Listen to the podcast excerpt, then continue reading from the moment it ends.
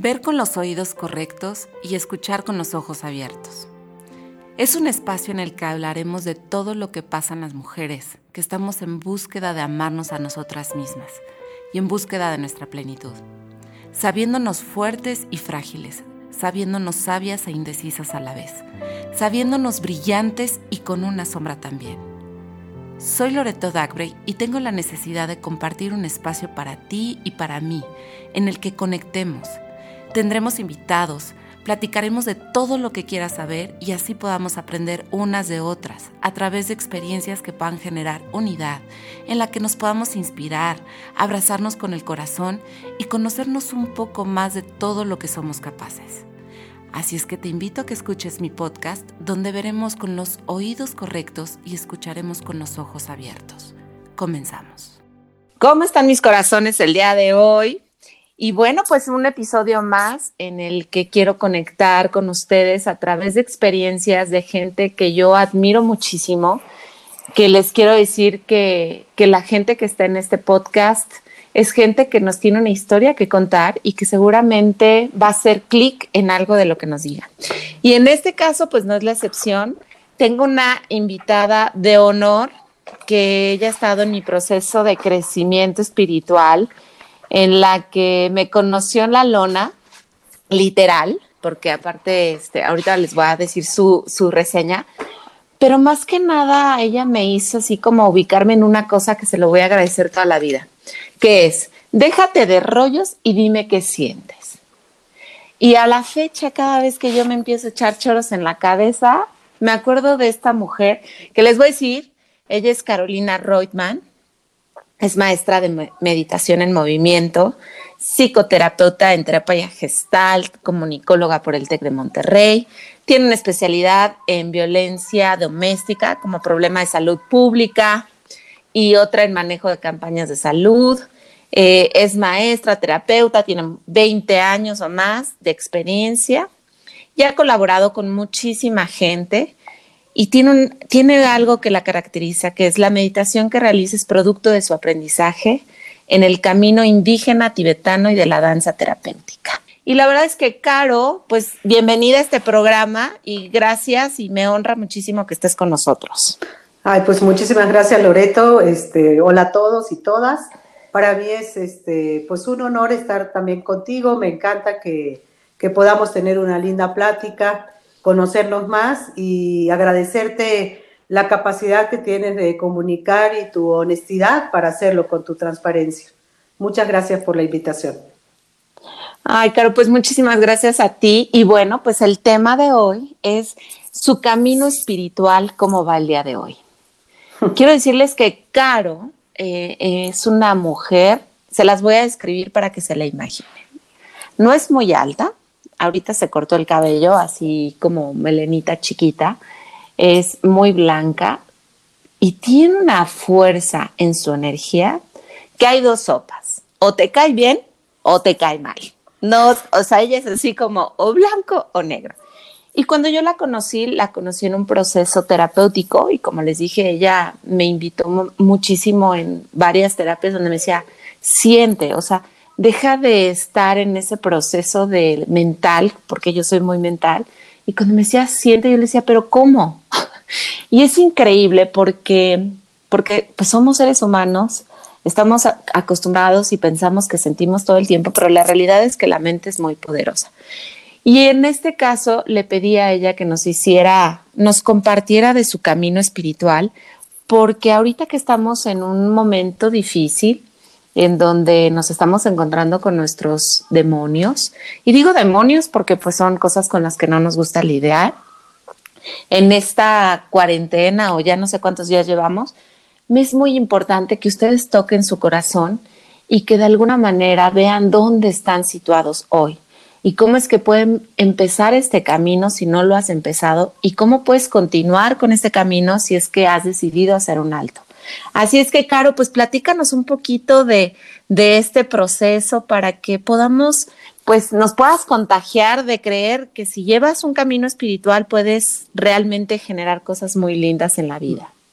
Bueno, este, sí, yo, yo creo que algo súper importante para estos tiempos es saber que lo espiritual eh, no está en una montaña, ni está tampoco específicamente en un lugar eh, con un maestro, ni está tampoco así como en el templo especial de alguna montaña o algún lugar en el mundo, sino que eh, lo espiritual está en el corazón y está en el amor cotidiano.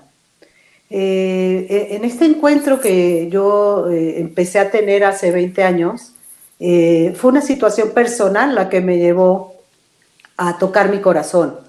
Y gracias a ese tocar mi corazón pude llegar con un maestro que me enseñó muchísimas cosas que hoy en día son, están en boga y que hoy se aplican eh, para poder eh, cooperar y compartir lo que, lo que nace de verdad del corazón.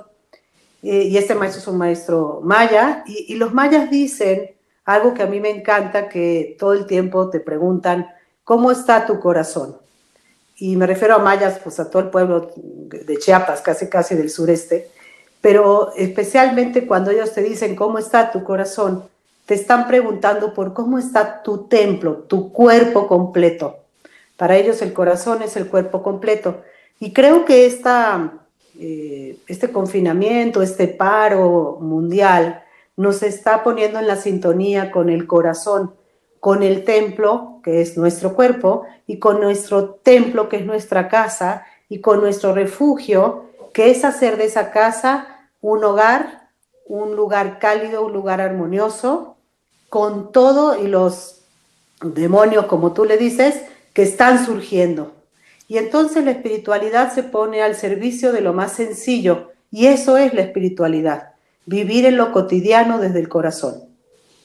Oye, Caro, y bueno, pues ya que nos estás contando de un evento personal, pues, pues no, no te puedo no hacer la pregunta. Y, quiero hacer un paréntesis a toda la gente que está escuchándonos. Estamos vía remota, así es que si escuchan ruidos extraños y tal, les pedimos una disculpa anticipada, pero estamos queriendo lograr esto. Así es que bueno, vamos a continuar. Entonces, ¿nos puedes platicar cuál fue ese evento que tú dijiste, o sea, o le entro a esto o, no sé, quizá estoy en un momento de, quiebre en el que o le entro o, no sé qué va a ser de mi vida. Sí, yo, creo que fue, fueron una serie de eventos previos eh, de decisiones. Este, por ejemplo, yo sabía muy bien qué es lo que tenía que hacer desde los más o menos 13 años, ¿no? Así como que decía, es que no siento que, tenga que estudiar una carrera técnica o ingenieril, etcétera, sino que yo siempre estaba muy enfocada a las humanidades y tenía como una capacidad de, escucha que otros no tenían y siempre como mucho más este, abierta a otras cosas, a otros mundos. Sin embargo, vivía como en el closet un poco de eso y decía, pues es que soy un poco rara, yo misma me juzgaba o no sabía cómo conocerme. Y obviamente, pues a los 13 años no, no tienes mucha orientación. Hasta los 21 fue cuando más o menos medio empecé, pero sentía cosas, veía, tenía mucha sensibilidad, soñaba mucho. Y entonces, este, bueno, todas esas situaciones este, como de, la mente abierta, de la conciencia un poco más despierta, me hicieron tomar decisiones este, después de los 23 años que me llevaron a, a, a este mundo fue como ir saliendo del closet de, verdad de a poquito, ¿no? Como decir, es que esto siento y esto me pasa y esto así. Y obviamente pues tenías la resistencia de tus papás, supongo, así de, a ver, niña, o, o sí te escuchaban. No, porque yo era muy callada, súper callada y, y, no era algo mal visto, porque aparte yo no decía, ay, hola, ¿cómo está? Me voy a poner a meditar. No, yo buscaba espacios de tranquilidad eh, nosotros somos argentinos de, nacimiento y vinimos a erradicar a México.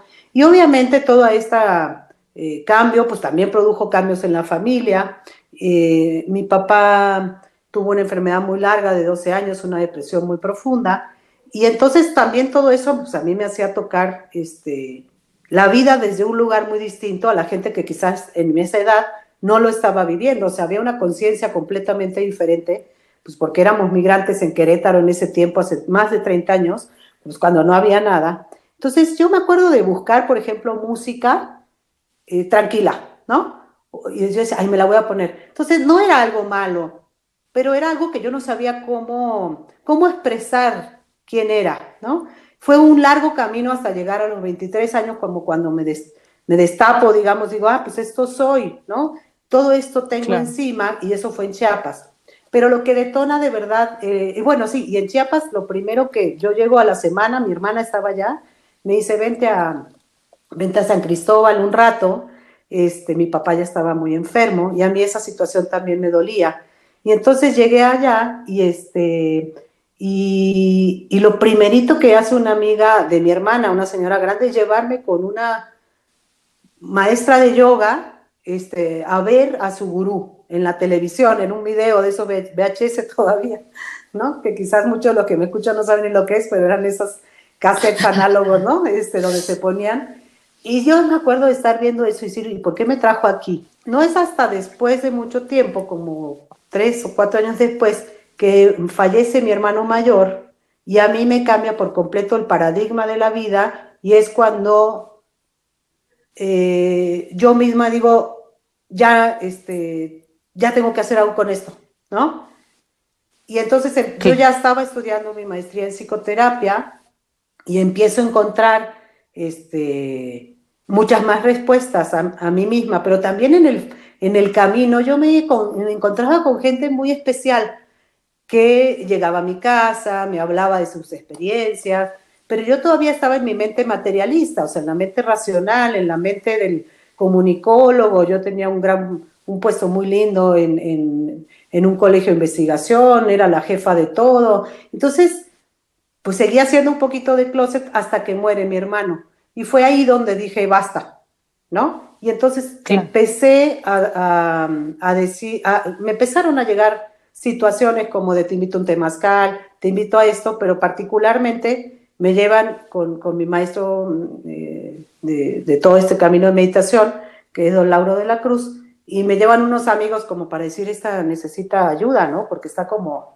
muy mal, porque pues obviamente estaba con mucha depresión, con una tristeza muy profunda y sobre todo con el paradigma partido en dos de me están pasando cosas o veo, tenía como muy abiertos eh, la percepción, entonces veía muchas y sentía mucho. Y entonces, este, en el momento de ir con él, lo primero que él me dice es, venga, venga conmigo a las clases de meditación. Y a partir de ahí, estuve dos años y medio entrenándome, de verdad día y noche, así cual Kung Fu Panda, este, con martes, sí, martes, viernes, sábado y domingo, ¿no? Eh, dentro de toda esta tradición eh, indígena, pero muy, muy, muy especial, porque era el momento en donde don Lauro tenía el camino del Tíbet muy cerca de él, y de lo maya galáctico, o sea, de aquella situación este, telepática casi, casi. Entonces conocí gente increíble, este, entre ellos Lalo, que tú conoces, este, y mucha gente de muchas partes del mundo que llegaba a esa clase, que duraba dos horas y media y era gratuita, tú dabas un... O sea, yo la verdad no puedo creer la, grandeza de, corazón este, de don Lauro de decir, esto no vale, es un conocimiento para todos, y ver la preparación durante esos años, este, fuertísima en términos de energía y meditación en movimiento. Maravilloso. Yo encontré ahí mi respuesta a muchas cosas, porque en el momento en que estoy empezando a tomar la clase dije, claro, este lenguaje es el mío. Y era el lenguaje del silencio, del cuerpo, de los tambores y de saber que no necesitaba expresarme tanto con la palabra o con la intelectualidad, sino que había algo más que nos conectaba. Y entonces fue maravillosa, una experiencia que no cambio por nada del mundo. Y, en ese sentido agradecer mucho la semilla que mi hermano deja en mí, que es la apertura y el despertar, ¿no? a, a lo que me tocaba aprender, ¿no? Y seguir aprendiendo hasta el día de hoy. O sea, imagínense en una tragedia que digo, a Caro le tocó el hecho de perder a un ser muy querido, que era su hermano. O sea, ¿cómo a partir de un, de un momento que lo vemos sumamente oscuro, que no entendemos, que además a lo mejor hasta cuestionamos de por qué a mí me pasa esto, si yo no hago ningún mal, o sea, al final todos los eventos que tienen un shock en nuestra historia, al final nos llevan a caminos que nosotros ni siquiera pues consideramos quizá, ¿no? Yo no me imagino a Caro en un evento en donde está pues en su duelo, en su tristeza, quizá en su enojo por haber perdido a su hermano y la llevan con don Lauro, eh, que es un maya muy reconocido para la gente que no lo conoce, es un, es un señor eh, que yo no tengo el gusto de conocerlo, pero lo conozco a través de las palabras de las personas, y es un señor muy espiritual, es un señor iluminado, y finalmente Caro dice, ok, pues si esto quieren que vaya, pues accedo, ¿no? ¿Cuántas veces te pudiste haber resistido y no haber ido? Sí, y algo súper importante en lo que dices, fue más bien el, yo ya no me aguanto así como vivo, la verdad, era así como, basta, ¿no? Porque aquí... O sea, fue un empujón. Fue un empujón y fue también un acto de me quiero sanar, la verdad, porque había, pues había muchas cosas dentro de mi mente, mi corazón, mi tristeza, mi papá había muerto un año antes, o sea, fue tragedia tras tragedia. Y entonces fue como decir, basta, necesito un remanso, pero sobre todo cuando el alma sabe, que todos lo sabemos y todos sabemos quiénes somos, y le haces caso, este, pero por un afán de verdad, y lo digo, con un afán de sanarme, porque yo decía, me voy a ver loca con todo lo que estoy sintiendo, viendo, etcétera, y además, este, este es un camino para mí, ¿no? Pero es un camino que además no me encanta, el, eh, eh, lo que me encantó del maestro Don Lauro es su capacidad de conjugar lo mundano, ¿sí? Con aquellos eh, visos, digamos, de la espiritualidad. O sea, una persona de pies descalzos, de humildad, saliendo adelante, porque lo conocí en un espacio donde él rentaba, chiquito, todo, o sea, que era de él, no, pero era muy chiquitito, y después fue creciendo a base de esfuerzo y a, base de trabajo, cosa que yo le admiré mucho y le respeté y le sigo respetando, y donde eso combina con el crecer, abrir tu corazón, y en el corazón está la respuesta, porque el corazón es como una, pues una gran madre, ¿no? Que te cobija y que te da buenos consejos pero está en ti o no seguirlo. Entonces, esto que dices de la oscuridad, pues es que cuando uno ya no dice, ya no puedo más, quiero cambiar, y no le haces caso a tu corazón, algo va a estallar, ¿no? Algo no va a salir bien. Entonces... O te enfermas. Claro. O, provocas alguna situación, algún accidente, o sea... Algún dolor eh, en otro. El, el, cuerpo es un espejo al final, ¿no? O sea, el cuerpo te está diciendo, oye, pues la vida que estás llevando no es la mejor y caro, no, sí, sí. Y hasta que llega la guillotina, por así decirlo, en un evento en donde ya no hay camino, en donde ya no hay forma de seguir y, de, y seguir como sonámbulo, por así decirlo, no, no tocando su corazón, no tocando lo que realmente le estaba pasando, o sea, porque no estabas inventando lo que estabas viendo. Tus sueños no eran casualidad, o sea, tenían un significado. Sí. Y finalmente, Caro, cuando tú accedes a ir con don Lauro y te dicen, pues ven a meditar y son dos horas y tú, pues sí, o sea, yo aquí como pez en el agua, así te veo. Me gustaría que nos pudieras compartir cuál ha sido de ese proceso de tus dos años de crecimiento en el que pues en el que seguramente viviste como lo, o sea, como la gente que se está desintoxicando del alcohol o de las drogas, o sea, que hay momentos que dices, no, yo paso, yo ya no puedo, y hay momentos que dices, no, es que esto es lo mío, ¿no? Me encantaría que nos compartieras esos dos momentos, el que fue súper iluminado para ti, que dijiste, no, es que, o sea, ¿por qué me tardé tanto? Y por otro lado, el momento en el que te quebraste, ¿no? O sea, en el momento que dijiste, no sé si esto es lo que quiero. En el proceso de las clases en particular, la verdad no tuve ningún momento de flaqueza. Este, ay, no, al contrario, era estar en un monasterio prácticamente, en, una, en un espacio chiquito, humilde, este, bueno, dos horas y media de clase de energía. Hoy, no sé si serían imposibles de sostener porque eran tremendas a nivel físico. Eh, no tuve momentos de flaqueza, yo seguía y seguía y seguía. En una capacidad inmensa de reponerme porque era más fuerte la tristeza que sentía que las ganas de derrumbarme. Yo creo que estaba quebrada, no sé si me explico. claro, era tu salida. Claro, y era mi. y, este aquí soy, era como construir un castillo. Yo me acuerdo de llegar de llegar de las clases y vivía en un, en un departamentito padrísimo. Bueno, yo había pedido en un temazcal, dije, es que lo único que quiero es este, un departamentito, ¿no? Que lo único que quiero que tenga es una regadera que mire al cielo. O sea, quería como un domo. En eso voltea una persona que está en una mesa y me dice, yo tengo uno, te rento el departamento. Y yo, ok, ¿y tú quién eres? No, pues yo vendo piedras, vendo turquesas. Las turquesas son mi piedra favorita y después me enteré que era una piedra muy vinculada al mundo femenino.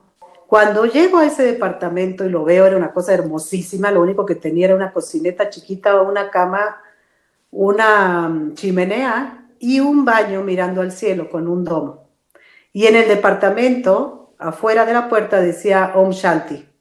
Y dije, pues ya llegué, ¿no? Y entonces ese departamento fue mi mm. refugio en estas clases y la persona que me lo rentaba este, también iba a las clases. Entonces, cuando yo llegaba de las clases, me, metía con él en el jardín que tenía y, y seguía practicando. O sea, esos dos años y medio, la verdad, pues fueron hermosos, porque aunque fueron muy duros, fueron de ay, de entender que la única disciplina posible es la disciplina del corazón cuando te quieres sanar. Y, sanar significa amar, porque imagínense cómo estaba yo, con una tristeza inmensa de haber que mi papá había muerto después de una enfermedad larga y mi hermano también. Y entonces era como, y además, este, pues sin pareja y todo era un drama, ¿no? Era todo un problema. Este, y por otro lado decir lo único que me resuena es esto y eso me salvó, pero yo me salvé con eso. Fue como agarrar la balsa y ponerte a remar y no dejar de remar. Dos años y medio, no dejar de remar. Entonces las piernas se me fortalecieron, las, el cuerpo se puso súper fuerte. Entonces no tuve flaquezas, fíjate. O sea, la verdad, no, fue hermosísimo. Fue para mí de las mejores experiencias de mi vida, de verdad. Eh, de mis vidas, yo creo. Entonces siempre las voy a atesorar. Y, este, y me acuerdo así como anécdota que pues tenía un día pues así cero pesos casi casi. Y, este, y yo decía, ¿qué me compro? ¿Un incienso o un pan? Porque para lo que me alcanzaba. Y me compraba el incienso, ¿no? así como súper acá, ¿no? Este, muy entregada, ¿no? Y bueno, este, después de eso, este, yo decido regresar a Querétaro y, le organizó a Lauro el primer taller de la risa en la casa de una amiga de mi mamá y le junto como 85 personas. Y en ese momento todo esto no estaba. O sea, la gente tiene que acordarse que hace 20 años ninguno de estas cosas eh, que hoy nos parecen tan accesibles, incluso en esta cuarentena, este, de la meditación, del yoga, del mindfulness, de los cuencos tibetanos, de los cantos, del acceso a cantos sagrados, etcétera, pues no, es, no era tan fácil, ¿no? ¿no? No existía. Entonces, pues tuve el privilegio de, de romper mucha piedra aquí en Querétaro y, este, y entonces don Lauro llega y me dice, bueno, mi reina, porque así habla, pues ¿qué va a hacer ahora, no? Pues póngase a dar las clases. Y yo, yo, o sea, no, pues yo soy su alumna, nada que ver, o sea, y, estábamos en el parque de carretas y me dice, aquí tienes, aquí lo vas a hacer. Me lo estaba diciendo el maestro, pues yo tenía que hacerlo, ¿no? Era así como, ¡ay, qué miedo! Y ahí abandoné, ahí abandoné lo que fui y de plano me puse, mandé a hacer una vela, una pantalla de vela enorme, con un dibujo que yo había hecho eh, de un pescado, pero yo ni me daba cuenta que era un pescado y un terapeuta me ve y me dice, eso que hiciste como un caleidoscopio, eres tú, o sea, tienes demasiadas eh, formas de, ser, ¿no? De estar. Y entonces dije, ah, pues esa va a ser. Y entonces mandé a hacer una base de hierro, hice una pantalla bastante grande para ponerle una vela y en el rollo yo decía, y en la noche me voy a poner en el parque de carretas, voy a poner mi vela y alguien va a llegar. Así, ¿no? Así de loca, dije, ni, ni, ni, ni difusión. Y resulta que así fue y empezó a llegar gente. Y este, la primera alumna, a decir mi conejillo de Idia, mi mamá, que adorada se prestaba a mm. todo lo que yo iba haciendo y siempre le voy a estar súper agradecida porque ella me dio la confianza de creer en mí. De, un día me dijo, eres muy valiente por lo que haces, porque en ese momento de verdad era como estar sola ahí en el desierto. Y bueno, fue llegando gente, gente lindísima, que ayer justamente en una plática con mi marido este, me volvió a recordar y pude resignificar mucho esa historia de una chica que ya también falleció. Pero fue hermoso y encontré gente muy valiosa que me apoyó mucho en ese punto donde ahí sí me quebré muchas veces, porque era haber abandonado relaciones laborales, este, mis estudios en el sentido positivo y decir, si me voy a dedicar a esto, tengo que borrar lo que sé. No sé nada, ¿no? Fue como de verdad seguir mi corazón.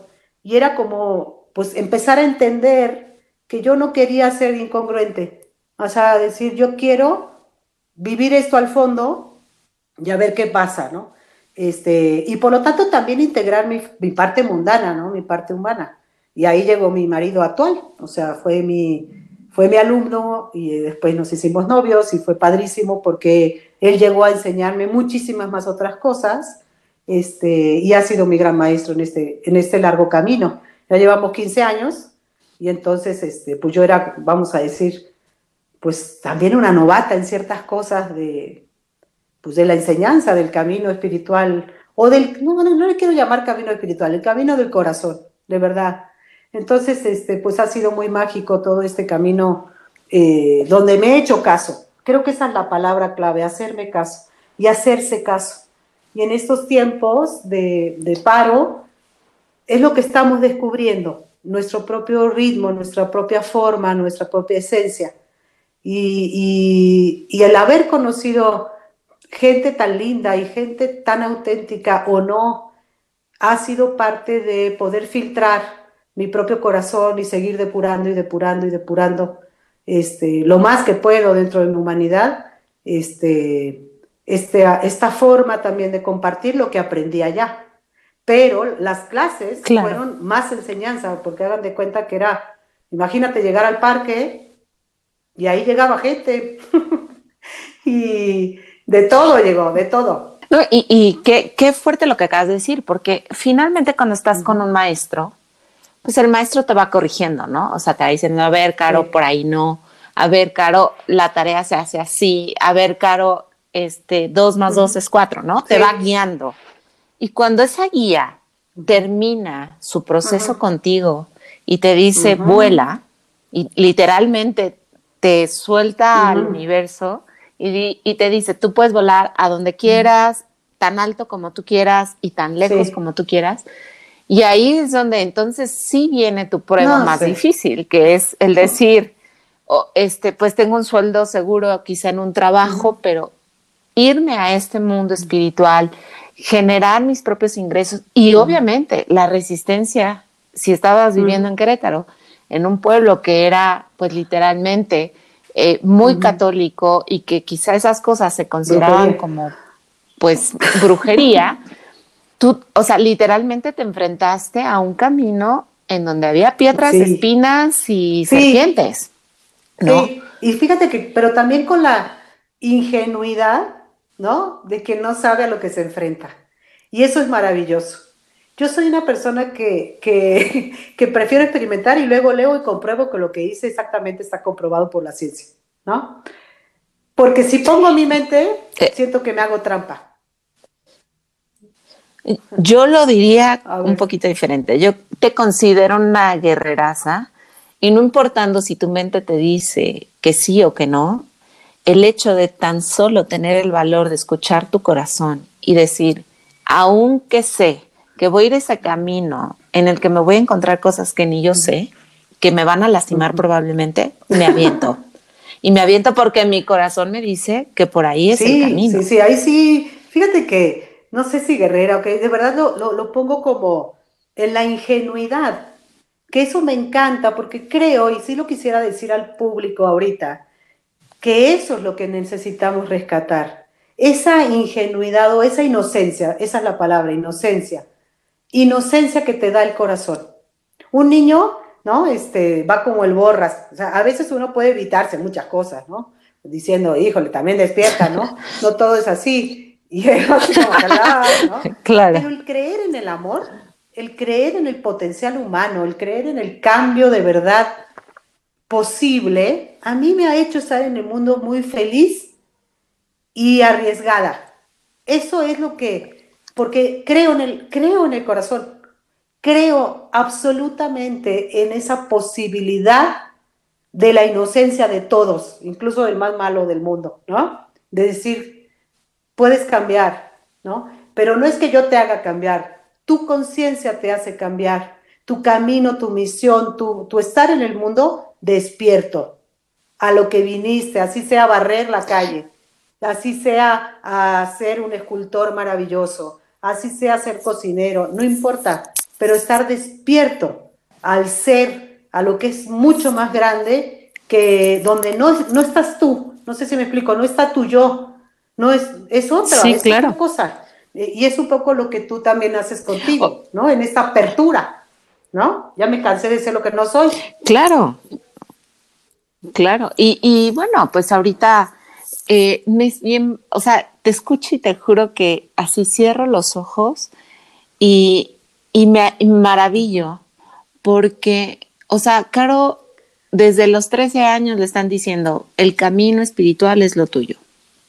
Y finalmente, pues no tiene orientación, eh, a lo mejor consideró que la imaginación de su edad la llevaba a pensar cosas que no eran, y va pasando el tiempo y va pasando el tiempo hasta que ella tiene 23 años.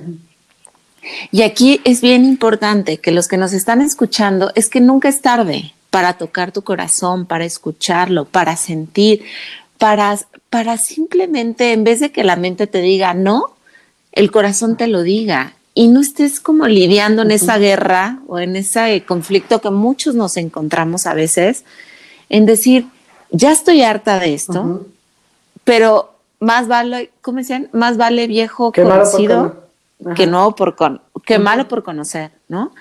Y dices, no, o sea, nunca es tarde. aparte es Claro, pero además, aparte, no va a cambiar tu vida. O sea, te quejas todo el tiempo de la misma vida que tienes porque estás haciendo lo mismo y dices, no, yo no me muevo de aquí porque ya conozco el camino, ya sé cómo es el monstruo, ya sé cómo es, eh, ya sé cómo vienen, este, no sé, los animales y ya sé cómo lidiar con eso. O no lo sé. Es que mira, yo creo que cuando no tomas, perdón la interrupción, pero es importante, cuando no tomas eh, otros caminos es porque no sabes que existen. No quiere decir que con tu mente sepas que existen pero es como leer un libro, o sea, si a ti te dicen mañana, a ver, te voy a dar un libro, muchas veces, no sé, de, cómo sanar tu vida, ¿no? Entonces dices, ah, ok, lo voy a leer. Y de repente se te abre una ventana que tenías dormida. Entonces, el no saber, el ignorar, también te hace, eh, te hace cometer errores por un lado, pero también te hace abrirte a otros mundos sin que lo sepas. No sé si me explico, es como una paradoja. Y por otro lado, el decir, si no lo hago es por miedo o porque me dijeron que, que así era la vida, ¿eh? Y yo me la tragué. Yo tuve la ventaja de tener una infancia muy libre. No sabes lo agradecida que estoy con mis padres, pero no era la libertad estúpida, perdón, ¿no? Sino una libertad de árboles, de naturaleza, este, de amigos, de tener muy bien delimitada mi infancia, donde los adultos eran adultos, los niños niños y los adolescentes adolescentes. Eso me permitió creer. No sé si me explico. Creen que la vida era posible. Claro. Nunca. Mis padres exigían mucho, ¿sí? Pero no, pero no nos limitaban. La verdad. Hubo ciertas cosas que sí, este, y lo, y lo agradezco. Y cuando no lo hice, así me fue, me fue muy mal. ¿no? Claro. Oye, pero a ver, pero imagínate, imagina, o sea, ahorita que tú estás diciendo, yo tuve unos padres que me dieron mucha libertad, que me dejaron tal, obviamente con sus limitaciones y sabiendo cuál era el lugar de cada quien. Pero imagínate aquellos que no. Vamos a pensar en una Loreto y voy a hablar por mí porque me encanta ponerme siempre expuesta porque quiero decirles que también yo sano al hacer este tipo de cosas o sea, yo me imagino en mi infancia, en donde mi infancia fue completamente diferente. Mis papás trabajaban todo el tiempo, yo tenía un abandono muy marcado, en donde eh, no tenía quien me guiara, este, y me sentía muy sola. Lo, lo voy a resumir así. Y cuando yo empiezo en mi despertar y darme cuenta de mi capacidad, de todas las cosas que podía lograr y tal, hoy a la fecha, a veces, mi mente me engaña diciendo que ya no puedo.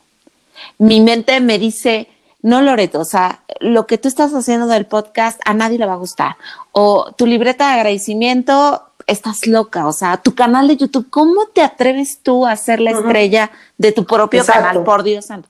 Y hoy, y hoy con esta libertad, con esta conciencia, con, con, tantas experiencias que he vivido durante 38 años, hoy digo, sí, sí quiero. Exacto. Y sí quiero con todo y miedo. Sí.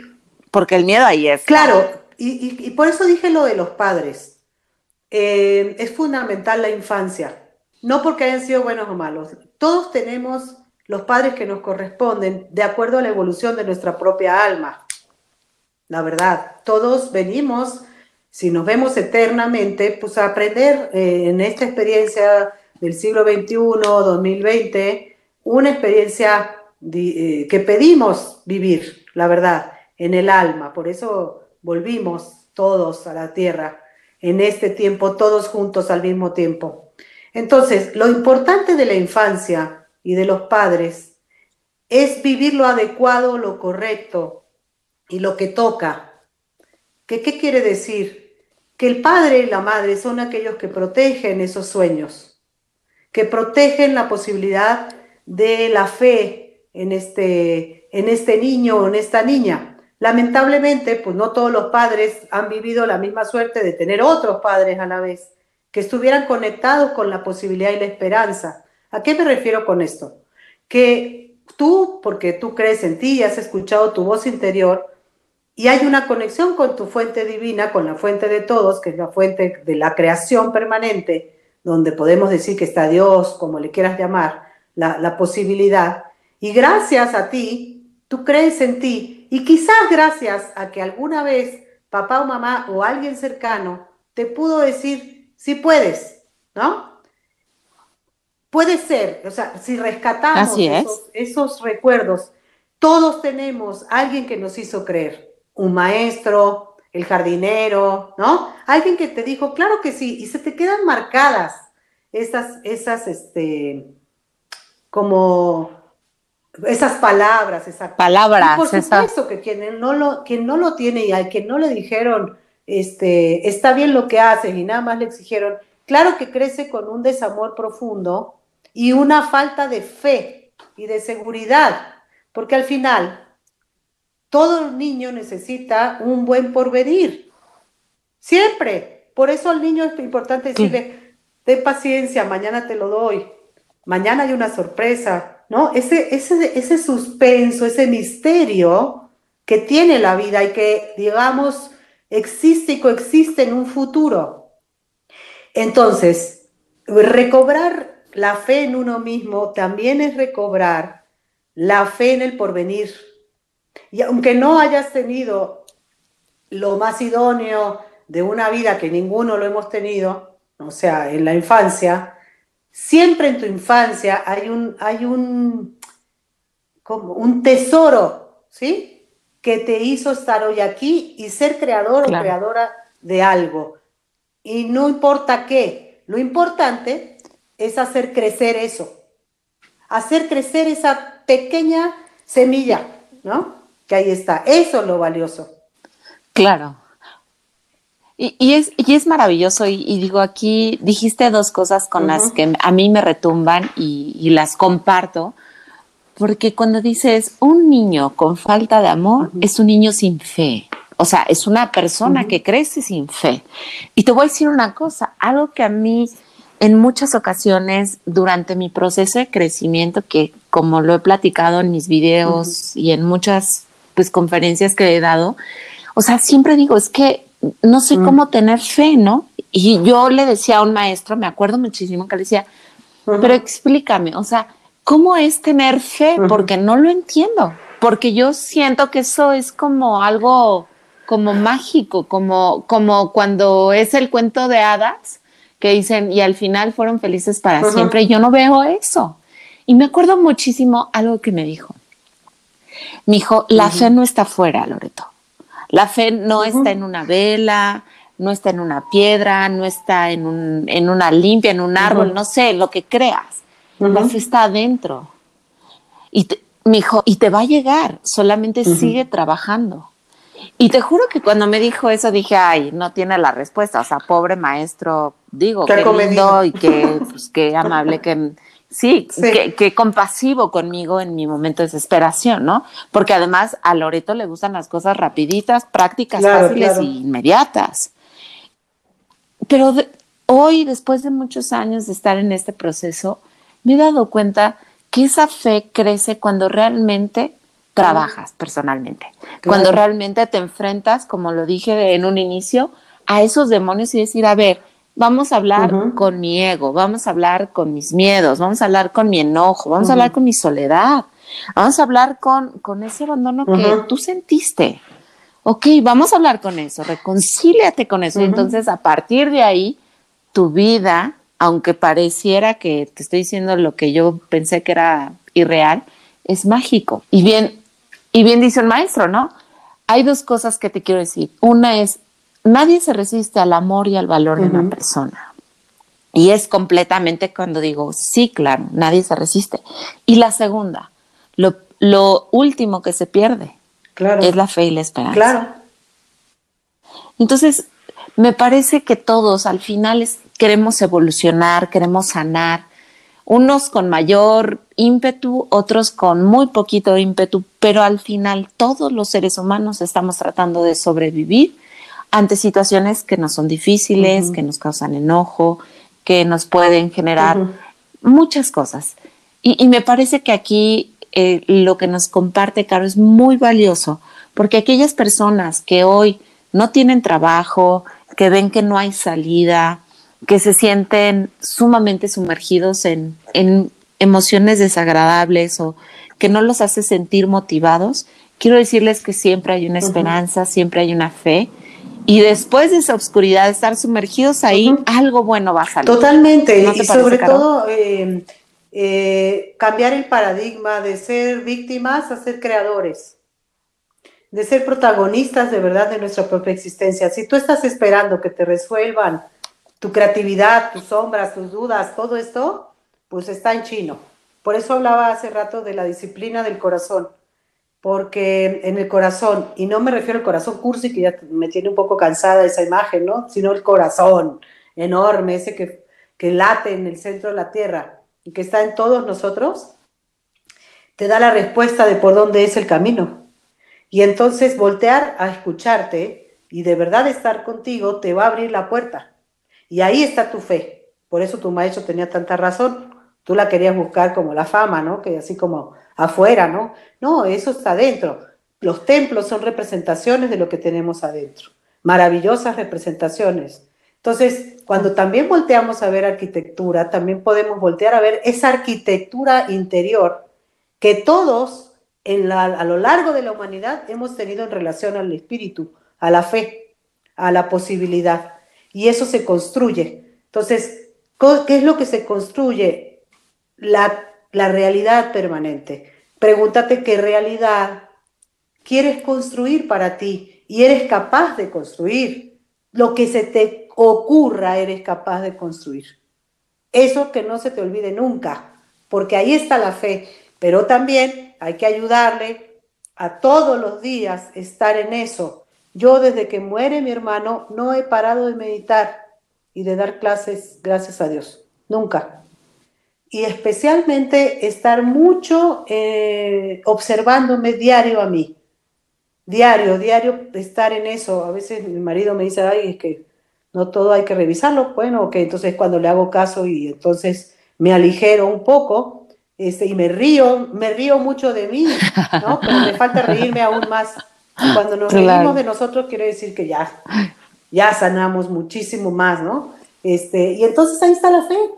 Está en, es como dices tú, o sea, ok, tú te arriesgaste a hacer la libretita, ¿no? Del agradecimiento. Pues qué padre, oye, yo te agradezco muchísimo, a mí me encantó tu libreta. O sea, dije, qué buena onda. Este, a mí también se me había ocurrido en algún momento, pero tú lo hiciste. Entonces tú tienes la valentía de concretar la idea. las ideas son de todos, es decir, todas están, hagan de cuenta como si pescáramos al revés, están arriba en el universo. Y hay quien le toca realizar esa idea y hay quien no. Entonces nada nos pertenece. Lo único que nos puede llegar a pertenecer es la voluntad para hacerlo. ¿Sí? Si te toca hacerlo, va a ser perfecto. ¿Me explico?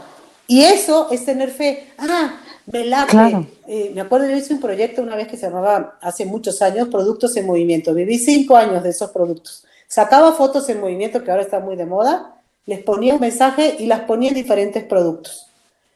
Pero ¿saben cómo me llegó eso? O sea, fue impresionante. Estaba yo en un Chedraui, este, en el de Centro Sur, y de un centón, en un pasillo me senté a escribirlo porque no aguantaba lo que estaba recibiendo. Porque en paz, cuando algo te pone demasiado nervioso, te saca de tu centro, mejor revísate, espérate, respira y déjalo pasar. Si regresa, ya estás lista para recibirlo, entonces es para ti. Por eso ningún tipo de decisión apresurada es buena. Y después nos arrepentimos. ¿No? Y, en este mundo de que estaba así de la locura de la prisa, pues nada nos estaba llevando a ningún lugar bonito, a la destrucción total de nuestros ecosistemas, ¿no? Y ahora que estamos en calma, digamos, entre comillas, podemos medio pensar, sentir qué es lo que toca para nosotros y para el planeta. La verdad, todos juntos. Así es, porque además siempre el pretexto era no tenemos tiempo. O sea, oye, este, vamos a meditar. No, es que no tengo tiempo, claro. perdóname, pero es que tengo tales citas y y hoy, hoy lo pido a gritos, ¿no? Y lo pido a gritos porque finalmente son cosas que van nutriendo tu ser. Es, es como, así como todos necesitamos tomar agua y necesitamos comer alimento sólido, de la misma manera el cuerpo, el alma lo necesita, es que es un el, el, corazón, como nos dice Caro. Y ojo, ¿eh? cuando dice Caro, no todos estamos listos para hacer el salto, vamos a decirlo así, el salto de fe. Algunos se quedan mirando el abismo. Algunos dicen, yo me voy 10 pasos atrás porque no puedo con, con, con, la caída, ¿no? que, que, vaya a ser, qué va a pasar. Y habrá otros que no, no puedan pasar ni siquiera a, a 20 pasos del abismo, aunque le digas, oye, mira, es que te va a encantar, está padrísimo. Y es importante esto, es súper, y no me dejarás mentir, Caro, respetar el proceso Por eso, Una frase que me gustaría acotar a lo que dices es, todos somos valiosos al mismo tiempo. Y a, y a mí me costó mucho trabajo entender. Así es. Una persona desesperada de este, ¿cómo, no entiende? Ahora que me presentabas, si dices que me odias o me quieres, pues creo que mucha gente tiene esa, esa experiencia tan dura. Y sabes que me está encantando que estoy encontrando mis matices y, y, que, y que mucho tiempo no los quise mover de lugar. Y que la verdad no los quería mover, pues yo tenía razón. Y la vida me dijo, no es cierto. Todo el mundo despierta cuando puede, cuando es su momento, cuando es lo correcto, y es tan valiosa como tú. ¿No? Entonces, eso es igual de valioso. Así es, es exacto. Entonces, esa frase me la regaló una terapeuta buenísima con la que voy, este, que, eh, que dice, todos somos valiosos al mismo tiempo, Carolina. Y fue así como decir, tiene toda la razón. Sí, y, son golpes al, estómago y se los quiero decir, porque a lo mejor yo quisiera que mi hija entendiera que, el hecho que yo tome a veces decisiones por ella no es porque no quiera que ella las tome, sino porque yo necesito orientarla, porque yo ya pasé por esa edad, por muchas cosas, ¿no? Y, digo, pero ¿cómo es posible que ya le explique diez veces? A ver, cada persona tiene su proceso. Y eso, por favor, grábenselo. No el hecho de que Caro haya vivido en ese momento su proceso ideal con el maestro Lauro, quizá yo no hubiera estado preparada. Y aunque ella me hubiera jalado, este, motivado, este, pasado por mí para que yo fuera con ella, significa que yo quiera o pueda tener el mismo proceso que está viviendo Caro. Entonces, ojo con eso. Y bueno, Caro, pues ya, o sea, si seguimos, pues la verdad es que podríamos estar aquí sentados bastante tiempo, pero hay dos cosas que me gustaría que me compartieras. La primera es que me digas eh, qué significa la meditación en movimiento, porque es algo que te dedicas. Y la segunda es tres tips, sugerencias, tres cosas que tú pudieras aportarle a la gente que te escucha y que pueda aplicar para su proceso espiritual. Eh, la meditación en movimiento que, yo hago, este, pues deviene de técnicas mayas y tibetanas, eh, algunas también este, derivadas del chikun, que son como el chikun es la base de todas las artes marciales. Eh, y la idea de la meditación en movimiento es armonizar cuerpo, mente, espíritu y resonar en un solo corazón. Y con eso es mover tu cuerpo, mover tu paradigma, tus esquemas, mover tu química e integrarlas a un punto que eres tú.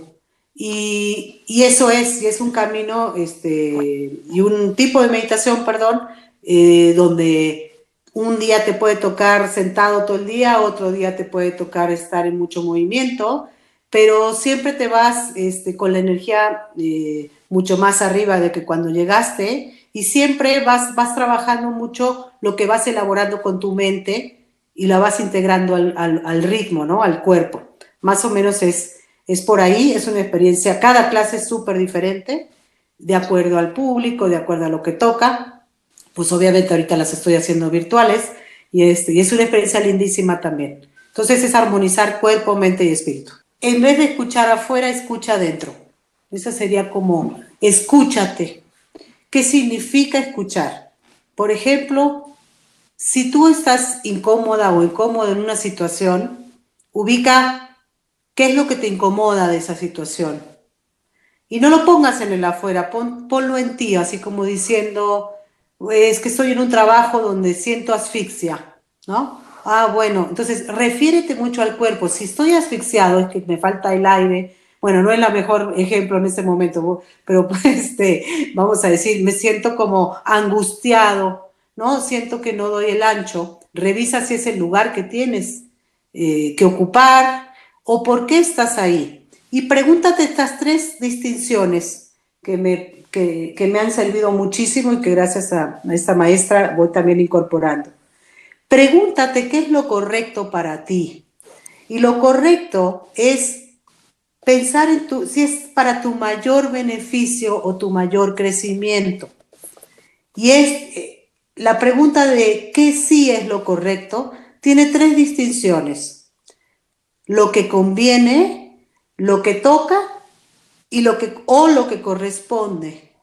¿Sí? Esas tres distinciones te pueden guiar mucho a preguntarte eh, si es tu lugar donde estás, por ejemplo, ¿no? O qué es lo que tú quieres cambiar. Esas tres mm, se me hacen exactamente eh, muy importantes para escucharte. Entonces, una es la escucha. ¿Qué es lo que quiero? ¿Qué es lo que, que necesito? ¿Qué es lo que soy? ¿Qué es lo que siento? ¿Cómo lo siento? ¿Cómo lo vivo? ¿Cómo es mi propia realidad en mi mundo? ¿Qué necesito mirar? ¿Qué necesito sanar? ¿Con quién me gustaría que me acompañe en este proceso. Otro fundamental para entrar al mundo de tu mundo interno, de tu corazón, es una distinción que yo escuché de un maestro también en un taller maravilloso, que dijo, para, para poder sanarte necesitas tres cosas. Ayuda de ti, ayuda, ayuda de uno mismo, ayuda de un amigo y, una, y la ayuda de Dios o la energía, lo que quieras llamar. Creo que este camino, eh, que es el camino de todos, porque para allá vamos, a ese, a ese despertar del ser absoluto, este, en eso estamos también ahorita, es muy importante la escucha de un amigo, ¿no? Y por ejemplo, en este momento tú estás haciendo una escucha para mí, Loreto, porque estoy escuchando cosas de mí que no sabía, ¿no? Que me gusta que otra persona me, me cuestione, me mire y yo mm. también poderlo dialogar en un medio que tampoco había probado. Entonces, el amigo siempre te acompaña, siempre y cuando también te acompañes tú y te acompañe la energía superior, Dios, el universo, lo que quieras llamar esa fe que te sostiene. Y, otra tercera eh, y última sería, ok, me escucho, eh, acudo a cambiar con la ayuda de estas tres personas, de estas tres eh, elementos, disculpa, y otra sería decir, hacia dónde me muevo, porque no hay cómo hacer.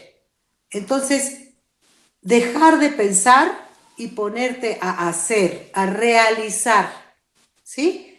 O sea, si yo me escucho y ya hablé con mi amigo y ya saqué la conclusión de que quiero ponerme a hacer tambores, ¿no? Pues hazlos. A ver, escucharse eh, no es así como algo mágico, o sea, no, no se imaginan así como de, ay, este, tengo que estar callado. No, muchas veces las respuestas ya las sabes. O sea, te dicen, oye, por ahí vamos a, no sé, voy a decir, les voy a contar algo que pasó con mi abuela. Mi abuela, eh, por alguna razón, fueron a dejar a mi tío a la parada de camión. Y cuando lo iban a dejar, mi abuela de la nada les dijo, aquí los dejamos. Y mi tío, oye, este mamá, pero ¿por qué aquí? Si aquí no es la parada, faltan tres cuadras, aquí te bajas. Y mi tío se sintió sumamente ofendido. Y mi abuela se escuchó, solamente escuchó una voz que aquí. Cuando iban de regreso, mi abuela y mi tía tuvieron un accidente súper fuerte. Y cuando lo tuvieron le dije, oye abuela, pero ¿por qué bajaste a mi tío? Quizás si hubieras atrasado un poco más, no les hubiera tocado a ustedes al accidente y tal. Me dijo, no, hija, si yo no le hubiera hecho caso a mi intuición, tu tío se hubiera muerto. Y a lo mejor suena esto muy mágico, pero te voy a decir una cosa. Hay, hay cosas en las que simplemente tenemos que abrir nuestra, nuestro corazón para decir eso que me está diciendo, no sé si mi mente, mi corazón, porque todavía no lo reconozco, hágase caso y prueba. Arriesgate. O sea, pruébalo, ¿no? El decir escucha, así es, porque además nunca has transitado por ahí como para decir que, que no es el camino. El, decir escucha un amigo me parece caro y aquí lo quisiera aclarar, es no le endoses las decisiones a un amigo. El, el, el hecho de que, como dijo Caro, a mí me sirve hablar y a mí me sirve decirte esto porque hay cosas que no sabía y que ahorita que estoy diciendo digo, ay, mira, qué padre. ¿eh? De la misma manera es el hecho de que cuando tú hablas con un amigo es escucharte a ti mismo, es un ejercicio solamente. Pero no es, amigo, ¿tú qué harías? Perfecto, qué bueno, exacto, No lo entonces, ¿no? Eso es importante. Estamos diciendo, ayuda de uno mismo, ayuda de un amigo y ayuda de Dios. Es una trilogía. Es decir, el amigo es solamente un espejo, Amigo terapeuta, psicólogo, médico, sacerdote, lo que tú quieras, ¿eh? maestro de gimnasia, entrenador personal, aquello que te refleje eh, eh, aquello que tú estás queriendo sanar, ¿no? Así es. Y el, el decir, ah, en, este, hablar o comunicarte o abrirte a la posibilidad de tu ser superior, al universo, a la energía, a lo que tú creas, es decir, esa, esa fe que a lo mejor te está faltando, suéltala, suéltala de verdad. El universo está ansioso por saber qué es lo que realmente deseas para que se pueda confabular contigo y de esa manera pueda generarse eso que tú estás deseando y que seguramente es para tu más alto bien, porque si no lo es, no lo va, no lo va, no va a pasar, ¿no? Y no significa que Dios no te ame, que el universo no quiera ayudarte o la energía no se quiera confabular contigo, simplemente que hay cosas que desconocemos y que solamente tenemos que soltarnos en ese tobogán y decir claro. a la vida bienvenida lo que, venga, lo bueno y lo malo.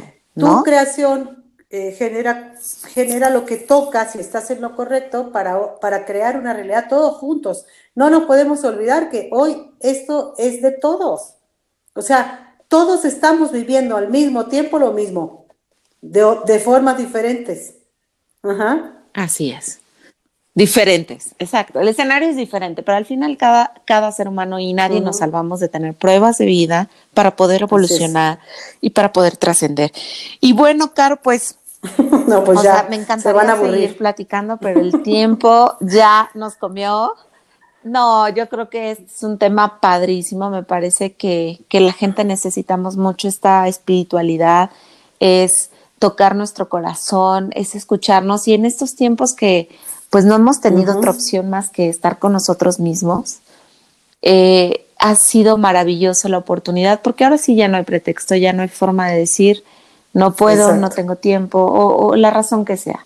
Hoy me parece que escuchar esto es, es algo hermoso a lo cual te agradezco muchísimo y honro el hecho de que una maestra como tú haya accedido a, poder compartir toda esta información a gente que seguramente que cuando la escuche algo. Mm. Pues yo te agradezco inmensamente este, la oportunidad que me das para, para poder compartir pedacitos de mi historia que, que me han marcado y que me han encantado. Este, y bueno, como, como ser humano ya no, yo siempre digo, soldado raso lo voy a cambiar por ahora por, no sé, bailarina raza o una cosa así, la del ballet, del cuerpo de ballet, porque soy más suave que soldado. este, entonces tengo que formar más bien, soy del cuerpo de baile. Y, me hace sentir súper bien este, que me hayas tomado en cuenta eh, por la experiencia nada más, ¿no? Y agradecerles a todo el público que nos está escuchando y que nos escuchó, que nos tuvo paciencia y, decirles que no hay como la ligereza, la disciplina amorosa para poder co-crear una realidad posible todos juntos. Así es. Y bueno, pues sin más ni menos, les agradezco a todos, a ti principalmente, Caro. Nos vemos en el siguiente episodio. No se lo pueden perder porque les va a fascinar. Y ahorita me gustaría solamente que reflexionaras cómo está tu corazón después de haber escuchado esto. No se olviden de mis redes sociales, soy Loreto Dackbray, todos sus comentarios son bienvenidos y nos vemos en el siguiente episodio. Linda tarde y chao. bien.